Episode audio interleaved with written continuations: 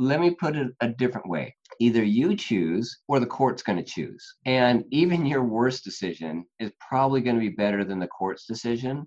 So let's hear some candidates.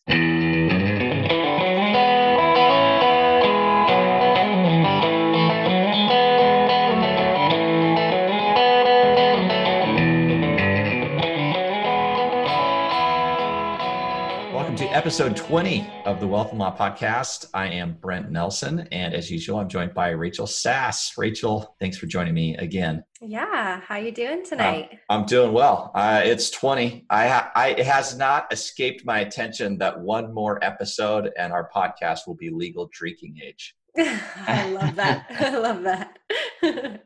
Can you imagine? Yeah, it's it's gone fast. It has, yeah, we're gonna be at 100 pretty soon. It well, five more times of this and we'll be at yeah. 100 that's all. Yeah.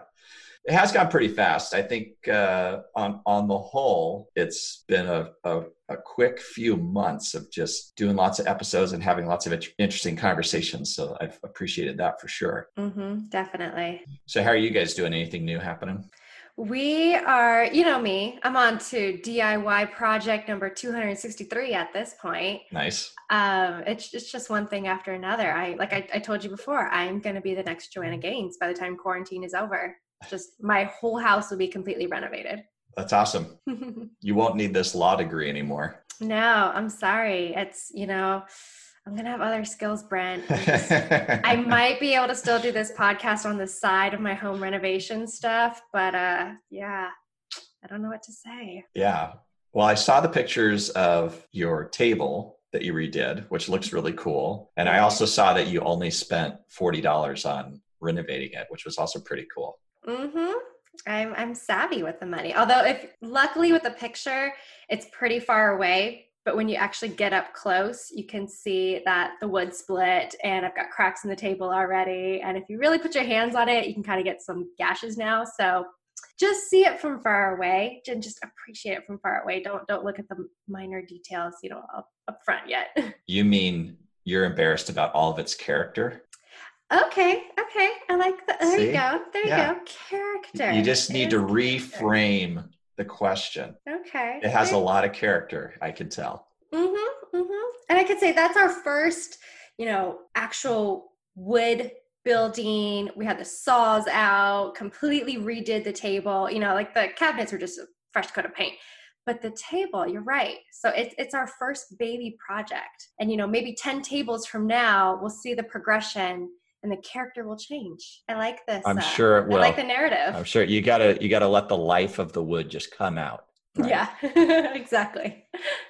Well, speaking about life, uh, today we are talking about estate planning, and I didn't think there was anybody better to do that with than Shawn Garner. Shawn is a partner in the law firm Deason Garner, uh, Deason Garner Hansen, I think. I, Shawn will correct me if I got the, the name wrong. It is. It was Deason and Garner for a long time, and now it's Deason Garner and Hansen. So both ways are right, but uh, the Hansen part is the the current name. Yeah. Don't uh, don't don't tell Adam that I I left his name off of the name of the firm, I, and I didn't mean it in any sort of offensive way, of course.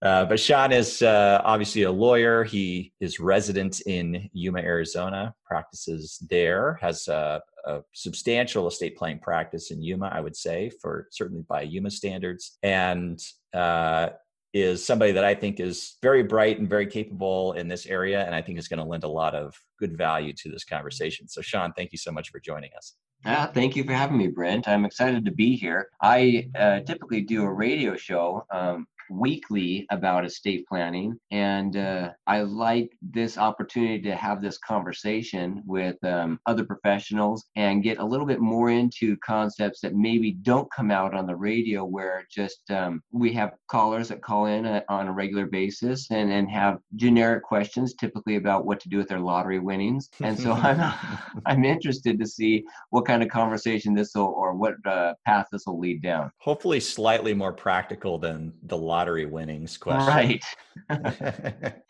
well, what I was thinking we could talk about, uh, Shawn and Brent, this sounds okay with you guys. So just starting off with the basics, right? So estate planning. What the heck is an estate? You know, I think that's the first good thing, first thing that we should really define and kind of what it entails.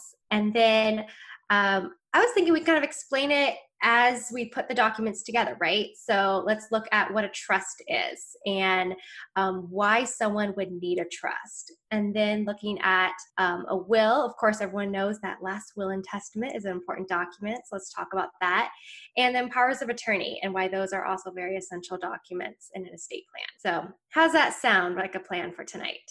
That sounds great. I like that you brought up the issue of what is an estate or the question because there is a huge misconception out there that um, an estate is only something that is held by a very wealthy individual or family that involves um, a big white house at the end of a long driveway lined with oak trees. And if you don't have that, then you don't have an estate and you don't need to worry about a trust or an estate plan. And um, contrary to popular belief, most people have estates. If you have assets that have titles, you have an estate.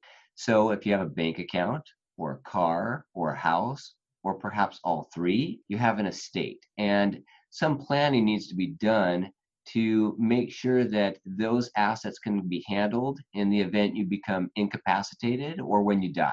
So that's the whole idea of an estate plan. And there's a variety of ways that you can go about handling that. And you, you brought up the idea of a trust, and that is a very popular and efficient way to put together an estate plan. So the question then is, what is a trust? And and that was a concept that even in law school, I'll ad- frankly admit, I had a hard time wrapping my head around it. it it's not something that you can touch. It, it wasn't something that was tangible. And so I, I couldn't really conceive of how I could put my property into this entity that didn't even exist.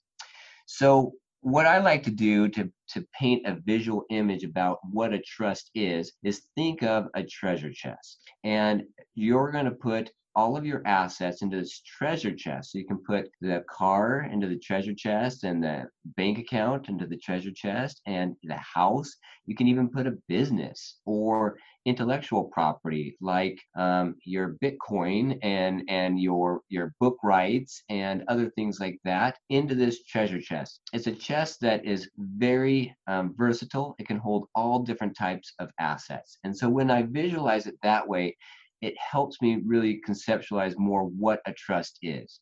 Also, if you think of it in the way of like a business, McDonald's or Walmart, those are businesses. They're not people, they're things that own property. And so a trust is a lot like a business in that sense. It can own asset. Now, in the sense of personal estate planning, the trust is formed specifically to hold your personal property for the purpose of managing that property in the event you become incapacitated. So a court won't have to get involved and appoint a guardian or a conservator to manage your affairs. And uh, the person that you trust, that you decide in advance to make those decisions, can jump right in and have control to manage your day to day finances as you would have them do it.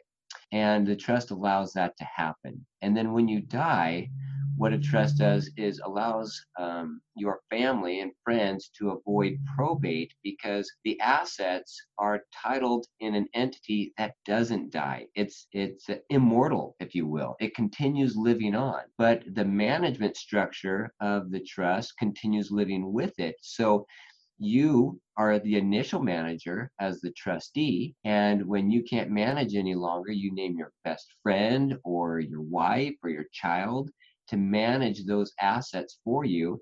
And when you pass on to distribute those assets to the individuals you would like them to have. And because that structure is set up, it's a jurisdiction in and of itself. It doesn't require court oversight, it doesn't require court intervention at all. So it allows your property to pass to the people that you want to have it um, seamlessly without any additional attorney's fees or court fees.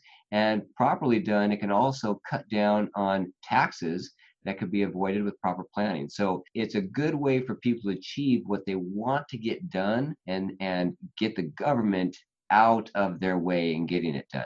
Eh, which I think are all very noble goals. That's not necessarily to say that the the courts are bad. Uh, they they have a very useful purpose. It's just that the courts, in my experience, I don't know if it's the same for you, Shawn. In this context of dealing with someone's estate or someone's assets, are sort of like a blunt instrument when you need a very sharp scalpel. Absolutely, and what I've seen is not only are the courts not as well prepared to handle these types of matters, but they don't want to. They don't want to be engaged in these um, family affairs and the distribution of individual heirlooms and property. They would they would prefer that the family have an agreement beforehand and and divide up these assets without its intervention. So the court is one facet of the government that really generally isn't overreaching and isn't over anxious to get involved in your your life and and the life of the, your or your affairs and your family affairs.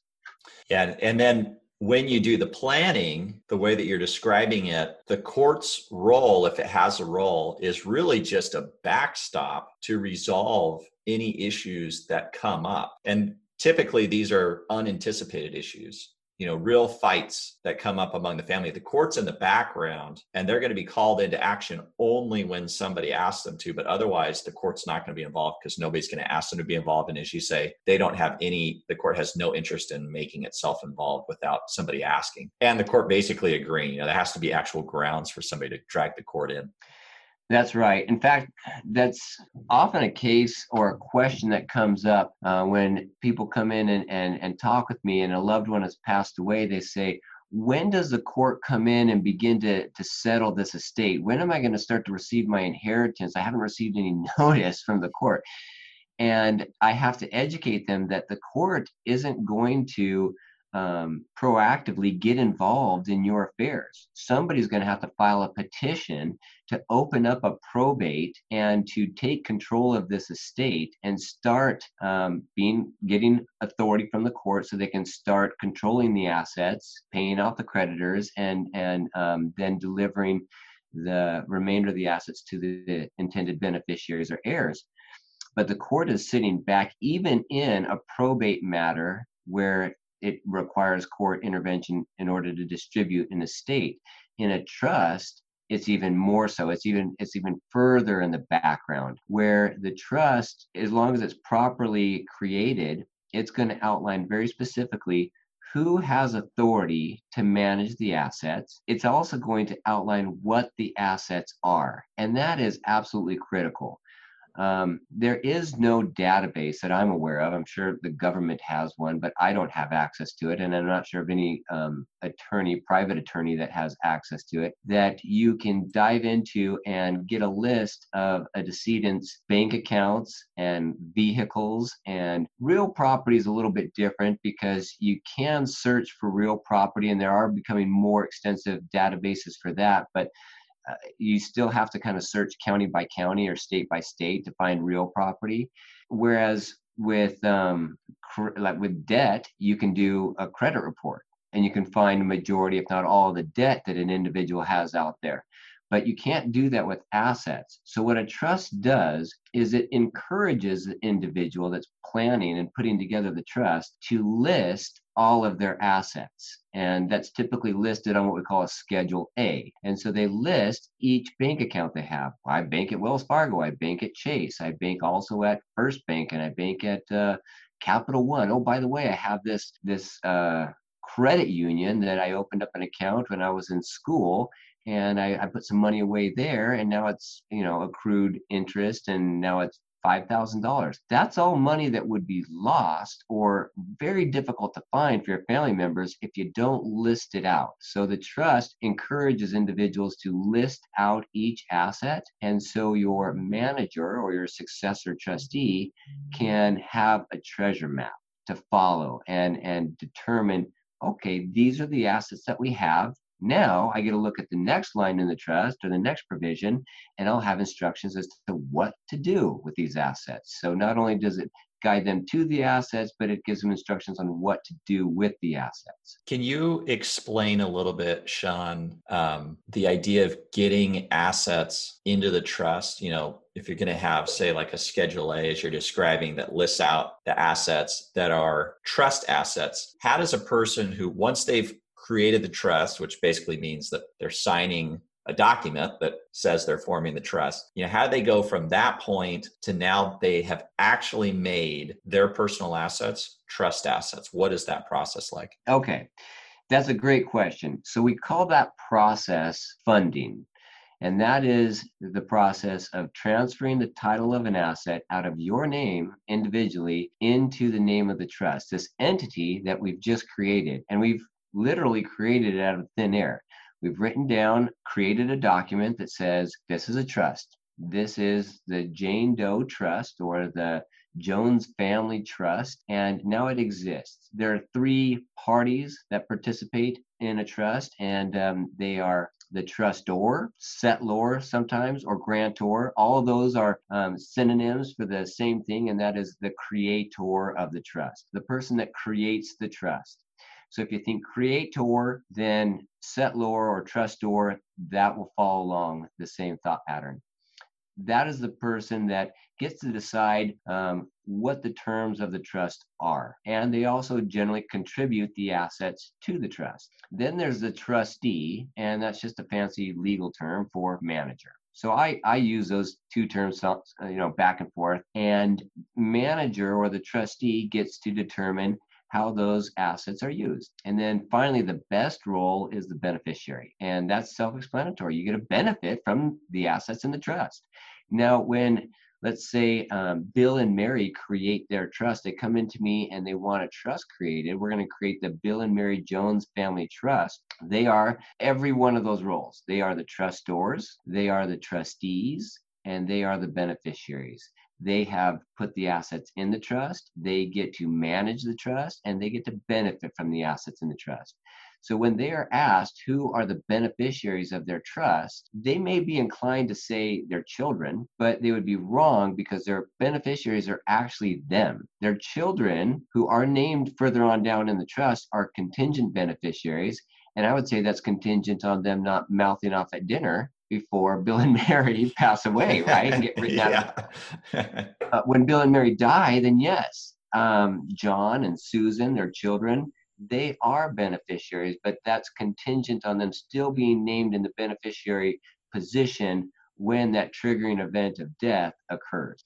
So funding the trust now is a process of Bill and Mary actually going to the bank with this document that they've created with the assistance of their um, estate planning attorney, hopefully. And they go to the bank and they say, okay, Wells Fargo, we've got our checking account here and we've got our savings account here, and it's in both of our names, but we want it in the Jones Family Trust, this entity, because this entity will continue to live beyond us and it will continue to exist and be functional when we're incapacitated. And we're going to name managers. Our daughter Susan, she's an accountant, but more than that, she's just trustworthy. She she realizes what we would want to have happen with our assets when we become incapacitated, and she'll do that. More moreover, we've got instructions in the trust to help give her guidance on that. So the account then with the assistance of the banker, can be transferred over into the name of the trust. And now the trust literally owns the account. Now that scares the pants out of a lot, a lot of people that they think they're giving away their assets. It's like, I've, I've worked so hard for this account and the money that's in there. Why would I give it away? You're not giving it away. Remember, you still have total control over it. In fact, you're you're extending that control to the point that even when you're incapacitated, those assets can only be used for your benefit. Whereas some people want to create a shortcut and they name a child as a joint owner on the account and they think that that's going to um, accomplish their goal of allowing their account to be managed when they're incapacitated. But what they don't realize is they're exposing that account to that child's liabilities and that child may be honest as the day is long but that doesn't mean that they are exempt or that they are are safe from the liabilities that surround them like a car accident or or divorce which is probably the number one liability that americans face And so you certainly don't want to name or expose your account, your your your assets to any more liabilities. Putting it in the trust, funding it into the trust does what you both want to do um, in, in, a practical way and accomplishes it in a legal way too. So Mary, or sorry, um, John, John and Mary, who own the assets, can now have Susan manage it.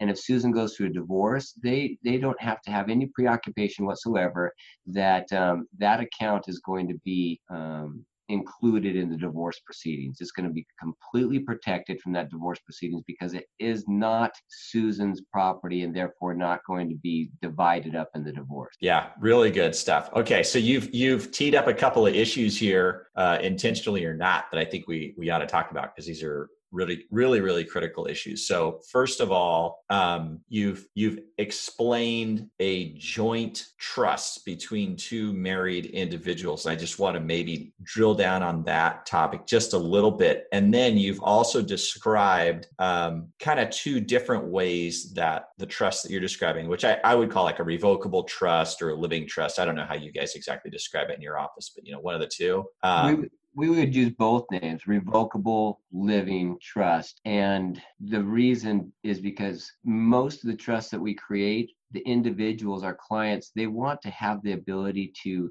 change and modify the trust as as um, life happens and changes occur. So they they retain that authority to amend the trust in any way that they wish up to revoking the entire trust. So there's where the term revocable comes in.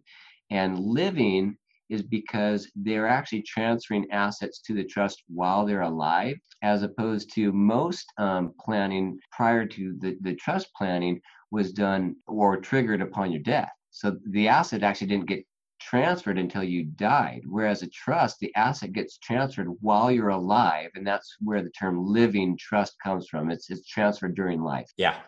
So yeah. So if anybody if anybody hears either of those two terms or the combination of them, they're they are what Shawn is describing, or if you hear intervivos trust, it's it's a living trust. Um, but I think the issues that you've teed up are how you then use a revocable living intervivos trust to number one protect you should you become incapacitated and then number two dispose of your assets when you die so maybe maybe just to jump back thematically on these two things that i think you've teed up. First of all um, maybe just to describe a little bit about the character of assets that can go into the trust and why what you're describing with a, a, joint trust between two spouses might work and then maybe get into the others so so like you know we're in arizona. Arizona is a community property state. There's i can't remember exactly how many other community property states. I think there's like eight or nine something somewhere in there i could be off by a couple um, please forgive me if I forgot your state, but the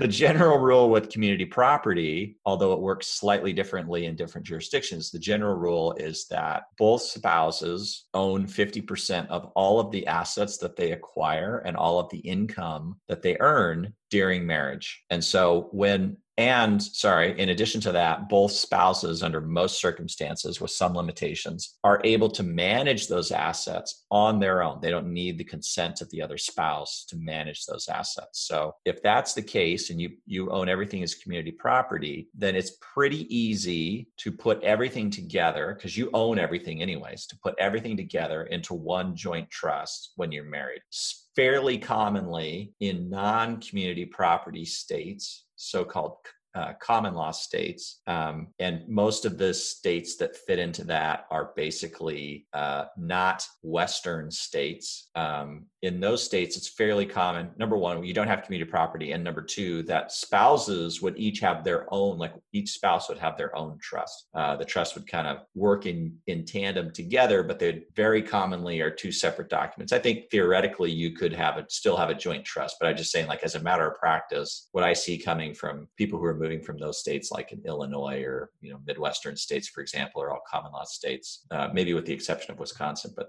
um, they, they typically, as a matter of practice, each spouse uh, will form their own revocable living or inter vivos trust. So just understand that kind of that mechanism. It's a it's a product of the character under state law of the marital assets that the couple owns. That's kind of where that that little nuance comes from. So if anybody listening is thinking like, well, I don't I've never seen a joint trust between spouses, for example, that's why. It's probably because you're in a, a common law state, not a community property state. Okay, so then the the these kind of dual benefits that we were talking about. Can you drill down just a little bit on the incapacity planning? Because I hear a lot. I, I get a lot of questions from clients or from advisors about, well, you know, can't we just do a joint account? Is that a good idea? Can't I just put PODs on bank accounts or you know we have what's called a beneficiary deed on real estate in arizona where you can name a beneficiary who succeeds to your title on real estate. Can't we just do that? Won't that solve the problem? And i'm assuming you hear that too. So what is it that the trust adds to that conversation? Yeah i hear that constantly and the reason most people want to do that is because you know, they, they've seen their parents do it and one parent passes away and the other parent continues to manage those assets and they didn't see any big legal fees or court intervention and, and, and they thought well that's that's a great way to do it. And and it worked for mom and dad so it should work for me. Um, the fly in the ointment is the second death is one so mom passes away and dad still has the bank account that was joint and now it's his account and he can continue maintaining it. When he passes away, then whose account is it? Is we've got to either go back to state law and determine who is going to receive that account if he doesn't have a will, or we've got to probate the will either way, we're going to end up in court and determine who is going to receive that account. So it's on the second death where the issue really rears its head. And um, second of all, the thing that is really common, more common than it is not, is incapacity. Uh, the, the statistics are that 70% of us will live for approximately two years in a state of incapacity before we pass away. So you're more likely than not to be incapacitated before you pass away. And to not plan for incapacity is is just it's, it's a failure to recognize the facts and reality of, of life in general. So the, what the trust does is it covers that that gap of being alive and sharp and and and able to manage your affairs and then passed away. And so when you have a beneficiary designation on a bank account or on an IRA or on any type of uh, uh, asset, whether it's a house, it can also be even a car can have a beneficiary designation. People think that that's a quick and easy way for their um, children or whoever they intend to receive their asset to receive that without court or attorney intervention. But what they're missing is when they become incapacitated, they haven't died, so they haven't triggered the individual's authority to manage that asset, and they don't want to give it to that individual yet because they still need to use that asset for their benefit. But they haven't either given that uh, that individual, the beneficiary of that asset, control to manage it for them. So they're kind of in no man's land. And what has to happen at that point is somebody that has their interest in mind needs to file a petition with the court for a conservatorship so they can have now control over the assets for the benefit of the person that's incapacitated. And that is really uh, not a fun uh, event for anybody, not for the person that's filing the motion and not for the person that is actually incapacitated, because you're going to have to go through court through this public forum and you have to prove that your family member or your friend is incapacitated. You're going to have to present doctor's testimony that your friend can't manage their own affairs. You're going to have to present um, a court appointed investigator's testimony that your friend is not with it anymore. And that's not a fun job to have. And then when you get appointed as a conservator, you get the court looking over your shoulder for every penny that you spend on behalf of mom and dad or your friend. And um, you can very easily be acting in a way that is altruistic and, and, and you're trying to do your best, which is you think that's in the best interest of your friend or parent, and go awry of the law and not file the proper accountings with the court and find yourself in trouble. So not only is it a pain in the neck, um, but it is expensive. It requires attorneys. You generally need to hire an attorney to represent you to become the conservator. the court is going to appoint an attorney to represent the incapacitated parent or friend. And uh, so now we got two attorneys working together, racking up attorney's fees, and you got court fees to go along with that. So if you would just put the asset in the trust prior to that and pick the individual that you have the most confidence in to act in your best interest when you become incapacitated, you could avoid all of that. And since 70% of us are going to go through this phase of incapacity, we really need to take that seriously and put these assets in a trust, name our person to manage our assets, and allow that to, to take place without court, court intervention.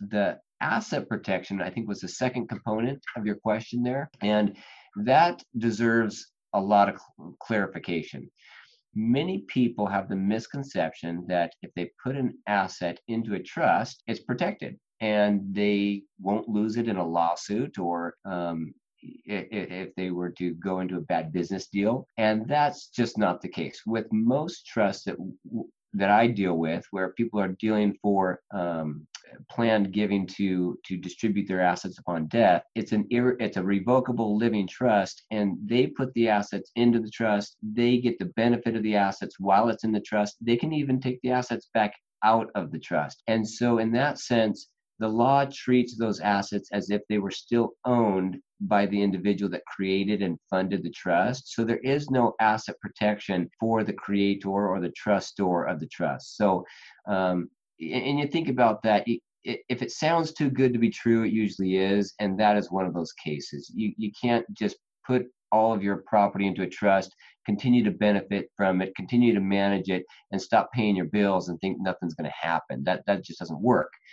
Um, but there is an asset protection component of it, and that is where the manager they could run into liabilities and and their liabilities don't affect your assets. So your best friend might be super true and trustworthy to you but maybe he's not the greatest driver okay and maybe they text while they're driving and they're going down through a school zone and they're texting and they hit a, a kid in a crosswalk right? Worst scenario possible okay?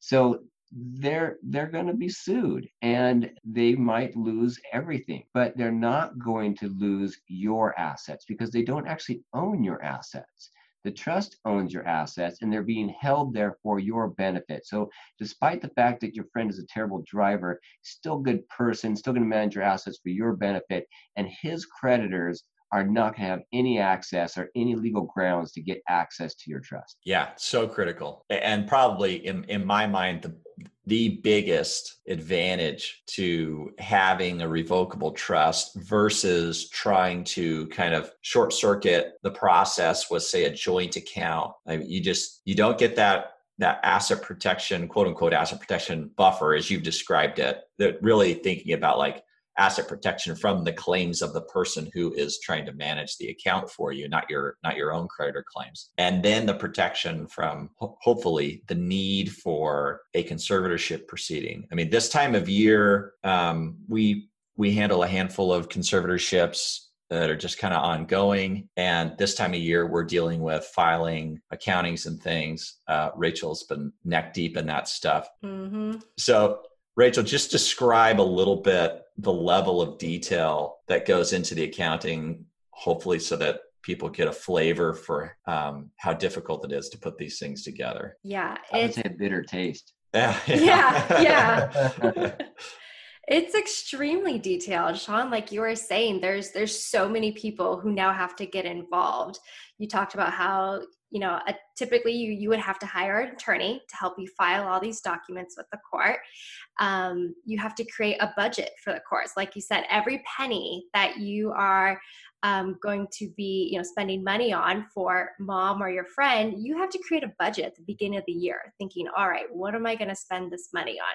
If you go over the budget by a certain amount, you have to send the court a revised budget, and then every single year uh, for the for the duration of the conservatorship, which is basically until the incapacitated person passes away or they're determined not to be incapacitated anymore, you have to file annual accounting. So every single year, like you said, you have to show all the receipts. This is this is exactly what we've spent the money on.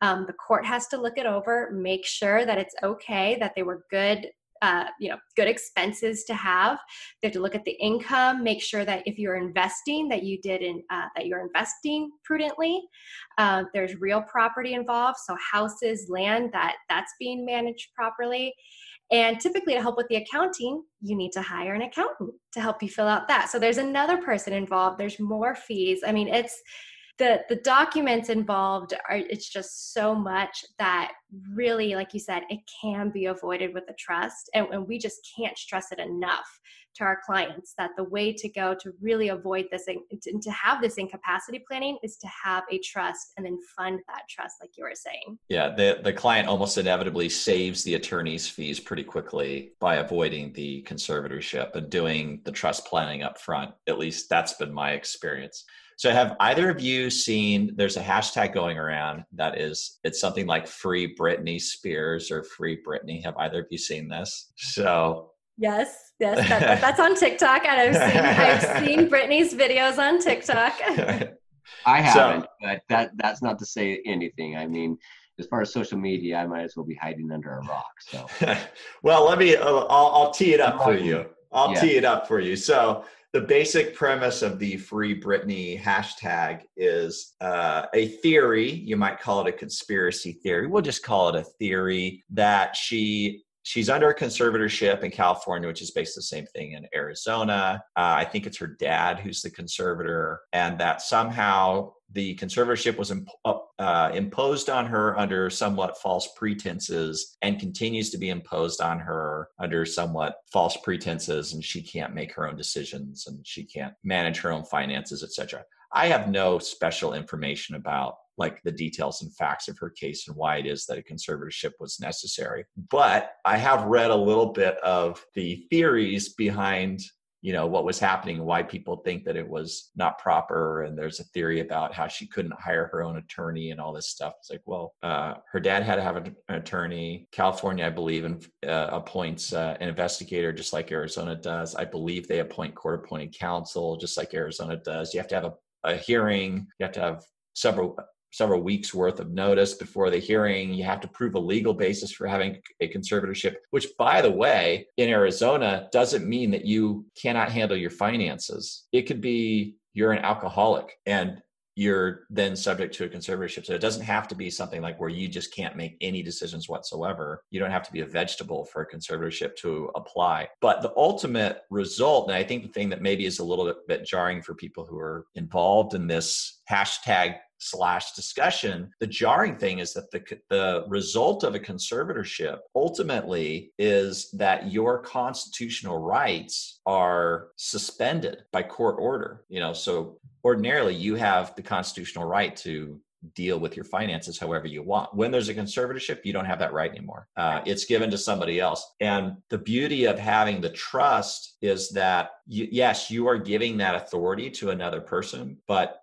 you, you can revoke it you can amend it whenever you want you don't have to go to court to do that and it's the person that you choose. Now it could have been that britney spears at whatever age it was 21 or whatever when the conservatorship was appointed would have chosen her dad anyways but ultimately the trustees that you want are the people who are going to serve for you. It's not going to be somebody who's who's appointed on you by the court and that's really the the elegance to using a trust and avoiding that conservatorship trust, uh, not trust, but uh, conservatorship court proceeding. It just makes things private and it gives you more control over the outcome because you don't have to involve a third party. And I think you really hit on it when you said that you get to choose the person. I oftentimes have individuals come in and it's somewhat surprising to me uh, when I ask who do you want to manage your affairs um, if you become incapacitated? And they look at me like a deer in the headlight as if that question came out of left field. And I thought, well, what did you think I was going to ask when you came into this meeting? Yeah. Uh, we're going to plan your, your estate. We have to choose individuals. Who do you want to manage your affairs? But um, more to the point, even if they say, I don't know, and let's move on. I don't. I don't move on. I press the issue because I say, okay, let me put it a different way. Either you choose or the court's going to choose. And even your worst decision is probably going to be better than the court's decision.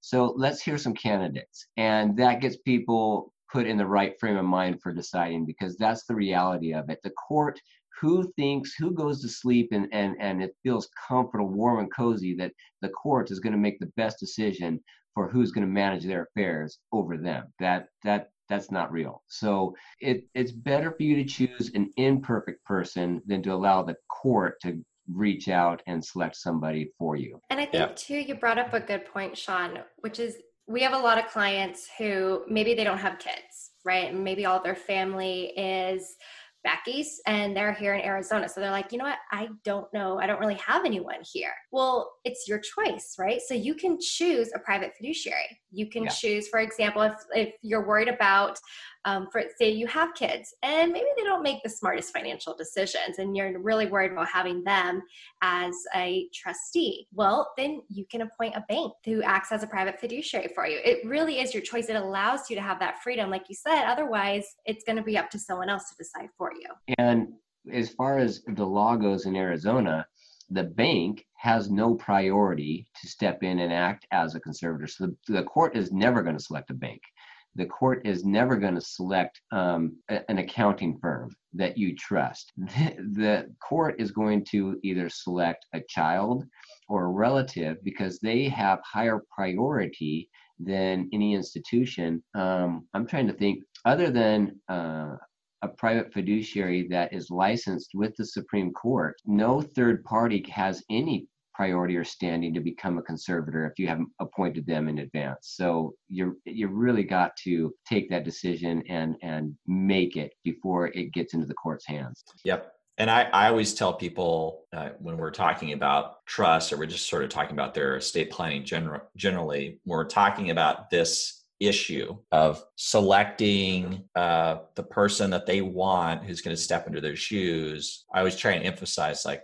this is for incapacity purposes. Yes, when you die, they're going to have to be there to dole out the trust the way you want them to dole out the trust and to do all the administrative things that go along with having a trust or not having a trust, frankly. Um, but they're going to be there for you while you're alive. And that's the only part of this continuum where you are around. Like, so you should care the most about that piece of it. When you're dead, you will not care, right? Like, you will not care when you're deceased. They could do whatever they want and it won't bother you one bit because you'll be you'll be gone. But while you're alive, you're going to care a heck of a lot about what's happening. And we hear that a lot, don't we? Where when we're trying to emphasize the importance of estate planning, we hear, "I don't care what happens to my stuff when I die."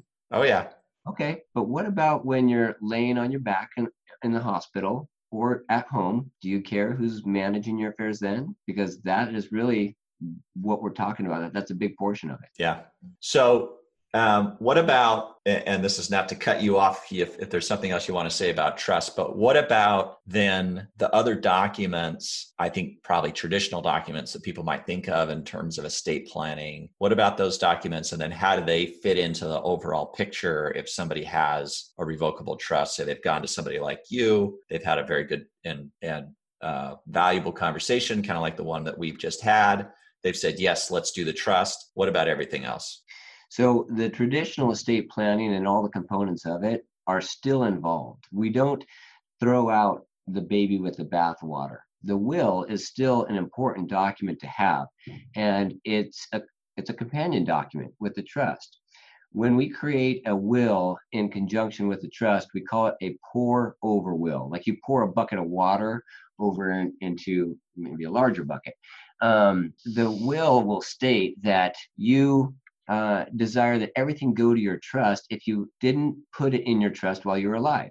And sometimes that's by oversight. Sometimes you buy a car and you, the car wasn't titled in the name of the trust. And so the will needs to state because you own the car in your name when you die, now the estate owns the car, the will directs um, the personal representative to pass that car over to the trust, which got a whole bunch of provisions that that states how that is going to be handled and who the beneficiaries are. So the will is an important component of the trust. And there are even some assets that you can't put into a trust um, before you pass away. For example, let's say you die on an operating table and there was a medical malpractice suit. Okay, well that's a that's a big asset that couldn't have been put in the trust. So your will is going to be the instrument that will pass that asset once that settlement occurs into the trust. So the will is, is a critical document that you want to have in conjunction with the trust. Another important document is a power of attorney. And so people many times ask, well, what is the difference between a durable power of attorney and a limited power of attorney?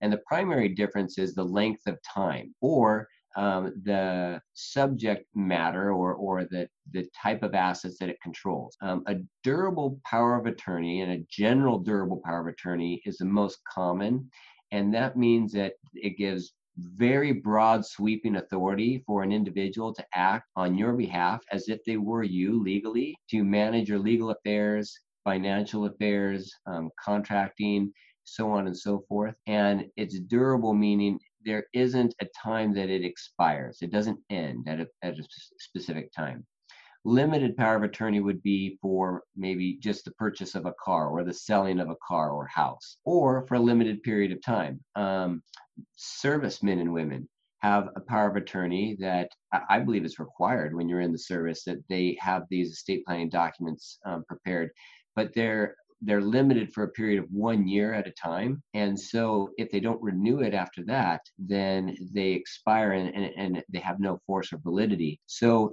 the power of attorney is important because there are some legal decisions that need to be made um, if you're incapacitated that the trust doesn't have authority over. For example, if there's some negotiations to be made with the health insurance company about payments to be made to the hospital, that's not authority that the trustee has. That's something that a power, an agent under a power of attorney is going to need to exercise on your behalf. There's also healthcare decisions that need to be made. So you want your healthcare power of attorney. And oftentimes, um, those are different people. Maybe you've got son that is very practical and and financially um, astute, and he's going to be your legal power of attorney and trustee but daughter is more compassionate and knows what you would want to have done if you're in the hospital and you need long-term care. So she's your healthcare power of attorney. And so those are two completely separate documents that control separate issues altogether. And that healthcare power of attorney is critical. Uh, we look at us today in this world with COVID, where you can be fine one day and in the hospital on a respirator the next day you need somebody to be your voice. And that's literally what a healthcare power of attorney does is it, it allows someone that you depend on you you trust to be your voice in those situations. Um, another document that is important is what's called a living will which i think is a terrible name for the document because it has nothing to do with a will or the, the management of property or distri- distribution of property. Um, it's a, a more, I think, accurate name for it is an advanced directive. And so those two things are the same. And what it is, is it's a directive to the doctors that are caring for you and your family that you want to have certain medical care and no more at a point in life where you're maintained on life support. Most people, a, a, vast majority of them, do not want to live on life support when they're a vegetable, when their quality of life is essentially non existent. And they would rather die of natural causes and they'd like to be kept comfortable on morphine but but pass away naturally. And um, that can that can create a big fight among family members when uh, that decision is to be made and it hasn't been spelled out in advance. So be kind to your family and make your wishes known so that burden and that guilt isn't laid upon their shoulders when they have to um, decide to um, make that decision, you've already spelled it out in advance for them and given them that authority. So those those are some ancillary documents that um, are all necessary in conjunction with the trust to have a comprehensive estate plan. Yeah, Brent and I talk about how, especially like you said, nowadays with COVID, the healthcare power of attorney literally is the most important document you could have. I mean, of course, we, for the reasons we all just discussed, we, we want the trust, we want a will, the financial power of attorney, but your healthcare power of attorney is truly important right now during this time. It doesn't matter how old you are. If you are 18 years old, you need to have a healthcare power of attorney. And it really is, like you said, a, a an instruction list. So we prepare our healthcare power of attorney together with a living will as one document, just kind of one packet together. And we really like to describe the living will as the, like you said, the instructions for your family members to take that burden off of them. You know, if something should happen to you all of a sudden and maybe you didn't have that discussion with them in person, they can look to that document and go, okay, this is what I know. This is I, I know what mom wants. It's not on me to make it to fight with my brother about what mom would or would have wanted. It's all right here. And it also um, spells out a lot of other instructions on do you want to be cremated? Do you want to be buried? Where do you want your ashes spread if you're cremated? A bunch of other really important questions that again just helps take that burden off of your loved ones when already it's uh, not an enjoyable time.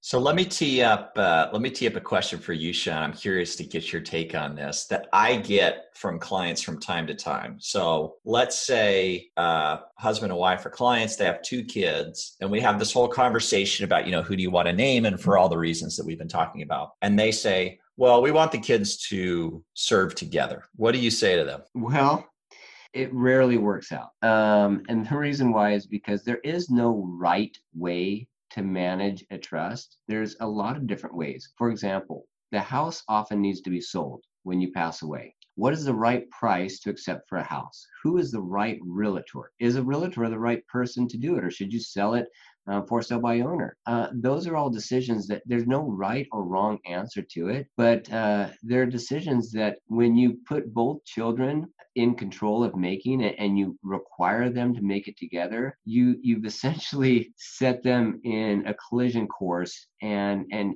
instead of accomplishing what you would want to accomplish and that is working together and and managing final affairs together and becoming closer at this point they're they're generally going to argue. And there's a couple reasons that i think that occurs. When you get appointed and put in that position of authority there's this mantle that you feel placed on your shoulders that you've got to take some additional thought and research this issue. And when you do that you invest in your own conclusion. And your sibling is going to invest in their own conclusion. And they're rarely going to be the same. And so now they're going to argue to support their own conclusion. And so it's rarely going to um, provide that uh, cooperation that you're seeking. It's going to, it's going to, it's going to um, cause fighting and resentment. And it's going to double the length of the administration of the trust because now you need two people doing one person's job. Yeah, I, I essentially say the same thing. And I think it's especially acute in the healthcare area as well. Every now and then I'll have a client who'll say, well, we want, we want to name both kids as agents for us for healthcare decisions. And I, I almost always tell them, don't do it. It's not a good idea. That that's a position where they're going to have to be making critical, potentially emergency decisions. And you do not want to have to have two voices. Sometimes uh, clients will follow up that conversation with a well, but I we want them to have to work together. We want them to have to talk to each other. And I just tell them there's nothing to say they can't work together and talk to each other. It's just the final word needs to come down to one person. One person needs to be the one to say, all right, this is how we're doing it. They can talk about it till their faces blue with their siblings and share as much information as they want. But one person needs to be the one to make the decision. You need to know where to go uh, in those critical moments uh, to get an answer. And you don't want it, you especially don't want to have to have any sort of deadlock in a position where you need a critical answer. Absolutely right. And I, and I often tell them if your children are all trustworthy, if, if you if they feel you know that you're they're going to make good decisions for you no matter which child it is, then there is no wrong choice as to which child you choose. The only wrong choice is choosing more than one. Yeah. And I think it's important to point out too, if you pick just one child, it doesn't mean they don't get to talk to the other their siblings about it. And I think that's the main thing like Brent pointed out, you need one person to make that decision. If your kids all get along and you think they are going to work together, then just pick one person to make that decision and your kids probably will work together to make that decision coming to it and then that one person is going to be the one who reports and actually you know tells the doctor whoever it needs to be what that decision is yeah i think sometimes people have a, an idea that there's a benefit or an honor to being named in these roles, this stuff is work. Like this is not like you're not doing anybody a favor. This is a job and it right. takes a ton of time and energy and effort. Like it's it is a it's a real burden and it puts put somebody on your pack as well. Absolutely, yeah, absolutely. Now, before anybody calls me a hypocrite, have I drafted documents with multiple pe- people named? Yeah, because sometimes, uh, even though I try to dissuade clients, they they are not persuaded by me and ultimately as the attorney it's not my role to pick the people so if the client is insistent despite my recommendations that it, it be otherwise um, I don't stand in their way because that's really their choice. But I absolutely do my best to persuade them otherwise. Yeah, we do the same thing here. Um, I, I, I do my very best. Sometimes I say, you pick, just pick one. And I feel like that is my role as as the counselor, as as the attorney. They're paying me good money to give them advice, and if I'm not doing that for them, if I'm just letting them kind of run rampant with their own concepts, then why are they even paying me? Yep, exactly. And i think that's uh, that's the biggest distinction or the biggest value add that a professional like yourself and, and i don't I, sorry i didn't tee this up at the beginning when we started talking but if it isn't apparent to everybody already like this is all you do right? Like this is your entire practice. So every day you do this. Um, and I think the biggest value add for somebody who hires a professional like you versus, for example, going to a LegalZoom or any of the other kind of document preparation type websites is that unless you really have a very firm grasp on all the issues, all of the law, and we've talked about all sorts of different types of laws here trust laws and the laws of wills and the laws of powers of attorney and the laws of conservatorships and probates and etc. Like, unless somebody has all of that background knowledge plus all of the experience of seeing how these things actually play out in real life, going and grabbing documents is not actually quote unquote planning. It's just getting documents. The planning piece is the counseling and the advising and the foreseeing issues down the road based on the facts that are presented to you. I think that's really where uh, professionals like yourself start adding a lot of value for clients. Well, and something that helps them understand the, the gravity of what we're doing here is when I say if you were to go online and do the fill in the blank document and the the document is great it, it's written it could be the best trust in the world but you're really going to have a gut check when that trust is printed out and you sign it and remember it's no good until you put all of your assets into it. So now, um, when you're signing that deed over into this trust you just created and was spit out on the computer, that's when it gets real. I'm putting my house into this thing. I'm putting my accounts into this thing. What type of accounts should you put into this thing? What type of accounts will it cause um, tax implications and, and, and accelerate the taxes of accounts like an IRA or, or uh, an annuity or any other deferred type of tax account to put in the trust. So it's not just naming the right people in the right order it's understanding that the assets need to be placed in there, and you need to have that level of comfort that you're still going to be able to control those assets. And if any issue comes up, there's going to be someone that you can go and sit in front of and say, That's my asset out there, and you help me put this together. I would like to do this with it. Now, how do I accomplish that? Because go ahead and ask the computer that or type that into the little chat box on on LegalZoom and uh, see what level of comfort you get there. It's, it's that that that's where it gets real. So what? Uh, so talking about kind of levels of things, then, where do you think is sufficient levels of value in estates where somebody should be thinking about hiring uh, an estate planning attorney, and, and by that I mean like an attorney who really like this is what they do is is estate planning. That that really is a loaded question. so it, I think that a good estate planning attorney can um, that, that, that has a good diversity in their firm for levels of estate planning that they can provide can give good advice and provide good planning for almost any level of estate. For example, someone's going off to college, they have nothing, right? But they're 18 years old and therefore their parents no longer can get access to their healthcare records or make medical decisions for them. They need a healthcare power of attorney. It's worth going to an attorney and getting that. Spend a hundred bucks and get a properly dra- drafted healthcare power of attorney. Um, if you're a young couple and again you're broke, you've got nothing, but you've got a child, that is critical. Who is going to take care of your child if you become incapacitated or die in a car accident?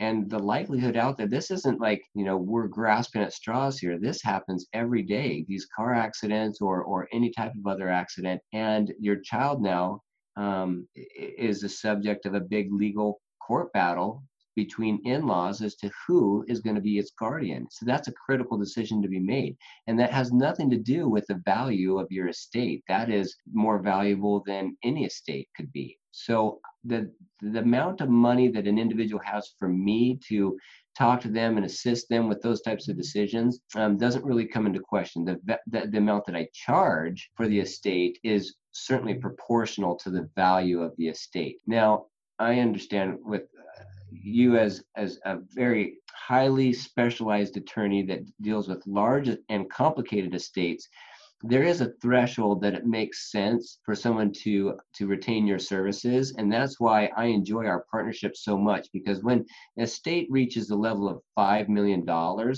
that's outside my comfort level because taxes become a real serious issue. And taxes are a thing uh, it, it, it's, it's an animal in and of itself. If you don't study and understand the tax law every day then you have no business dealing with issues that have tax implications serious tax implications. And a $5 million estate is one of those. And so that's when I'm going to refer those individuals out to you for additional estate planning. I can put de- together the foundation. I can help you put together your healthcare power of attorney, your general durable power of attorney, your your trust that establishes who is going to have authority over majority of the property but there needs to be another level of planning and i think that's where the real question comes in so i'm going to turn it back on you. What is the value what is the threshold of, of assets that merit specialized estate and tax planning? Yeah, well, that's it is a good question. I, I kind of answer it somewhat like you do most of the time. I, I, tell people, you know, I don't turn anybody away as long as they're willing to uh, pay us to help them. And and I should clarify, by the way, to to step back and then I'll answer your question very directly. Uh, you know, like the LegalZooms and document preparation type stuff. I'm actually not 100% against them. I I think estate planning and where estate planning documents are so important and there's such a huge void of people having them that I think it's good for people to have access to them. I just don't want people who access those services to think that what they're getting is the equivalent of the planning services that they would get from engaging somebody like you. But yeah. to answer your to answer your uh, your original question more directly, you know, I think where we in our practice where we really start to add value is when the nature of the assets becomes more complicated or the values start to creep up in the multiples of millions. Um, right now the federal estate tax exemption is 11.58 million in the united states per person however if you flip that and the individual is not a us resident or a us citizen but they own assets in the us their estate tax exemption is 60000 so understanding there's a bit of a disparity there. There's a little bit of a cliff that but understanding where that cliff is is kind of it it flips things on its head. And so that's where all of those little facts you know where you live where you have assets what's the nature of the assets it can change the the tax outcome. And then it makes our you know our more complex type planning a lot more critical. But if you know if somebody has business assets um, and they want to leave the business assets, for example, to family members, well, you you need to have an idea of what are the corporate or the partnership or the LLC state rules that are going to apply to that asset. How, how does that work when somebody dies under those constructions and then what are the tax rules that apply to those entities? Because it could be that it looks one way but it's taxed another. So for example llcs can oftentimes elect to be taxed a different way than their default taxation and understanding what that is. And sometimes those elections then cause um, overflow issues when you try to leave those assets to family members. And so you anytime you have those sorts of complexities built in business assets and uh, large retirement accounts those sorts of things they're very tax sensitive situations and, and so the planning becomes a little more nuanced i would say yeah i agree um, coming full circle on the LegalZoom, I've gone back and forth on that issue. I love um, technology and how it has facilitated so many areas of our lives and, and, and added the ability for laymen to accomplish things that only very specialized individuals or, or highly technical trained individuals could do. Um, my issue with LegalZoom and, and Rocket Lawyer and those online fill in the blank yourself forms is they provide a false sense of security. It's kind of like um, a seatbelt that doesn't really work, right?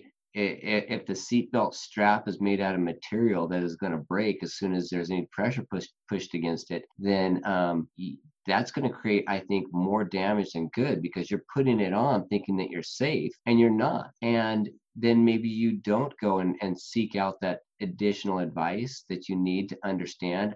I've seen so many forums come in, and mom is in nursing home or mom's in the hospital, and the the child is frustrated because the hospital won't recognize their form. And I look at it, and and it mom's name is filled in and it's signed and it's witnessed and it's notarized. And then it has this um, set of lines blank lines that says the authority i give my agent is and then it's got this um, colon. And there's nothing written in there. And that's where uh, they were supposed to come up with some descriptive language to say what authority they had and they didn't write anything in there and then it was no good. And I have seen some documents that were good and they were generated fine, um, but I also serve as the legal counsel, actually the local legal counsel. You'll see that advertised on TV for both Rocket Lawyer and LegalZoom that if they have questions and there's lawyers standing by to answer questions. And so I get those calls and I field those calls and I and I ask them questions. Well, what do you think about this? What do you think about this? And inevitably, at the end of each conversation, they say, "I just really need to get in and sit down in front of an attorney." And I said, "I think that's a good idea." So I really haven't come across a form that I felt, you know what, the computer nailed it perfectly. They they got it right. Um, at least those forms don't come in front of me because if if they did get it right, I suppose it wouldn't be my office. that's, that's, probably true. That's probably true.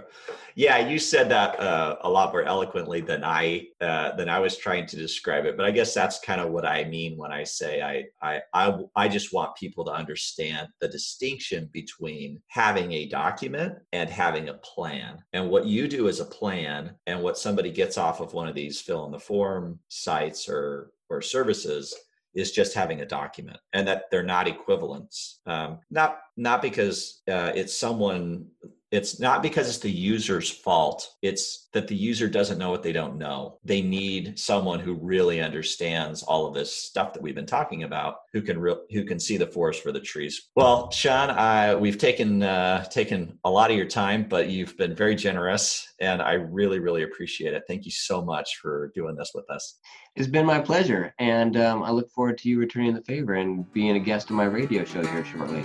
You got it. Just tell me when. I'll be there. Okay great. Thank you. Hey, listeners, thank you so much for spending time with us. Rachel and I both really appreciate it. We've really enjoyed doing the podcast. We're trying to do our best work and bring you valuable and useful information, and I hope you feel the same way. And if so, please subscribe to the podcast, leave us reviews, uh, subscribe to our blog if you want to follow us and see the sort of things that we write about, and also follow us on social media at Wealth and Law, basically everywhere that social media is. Thanks so much.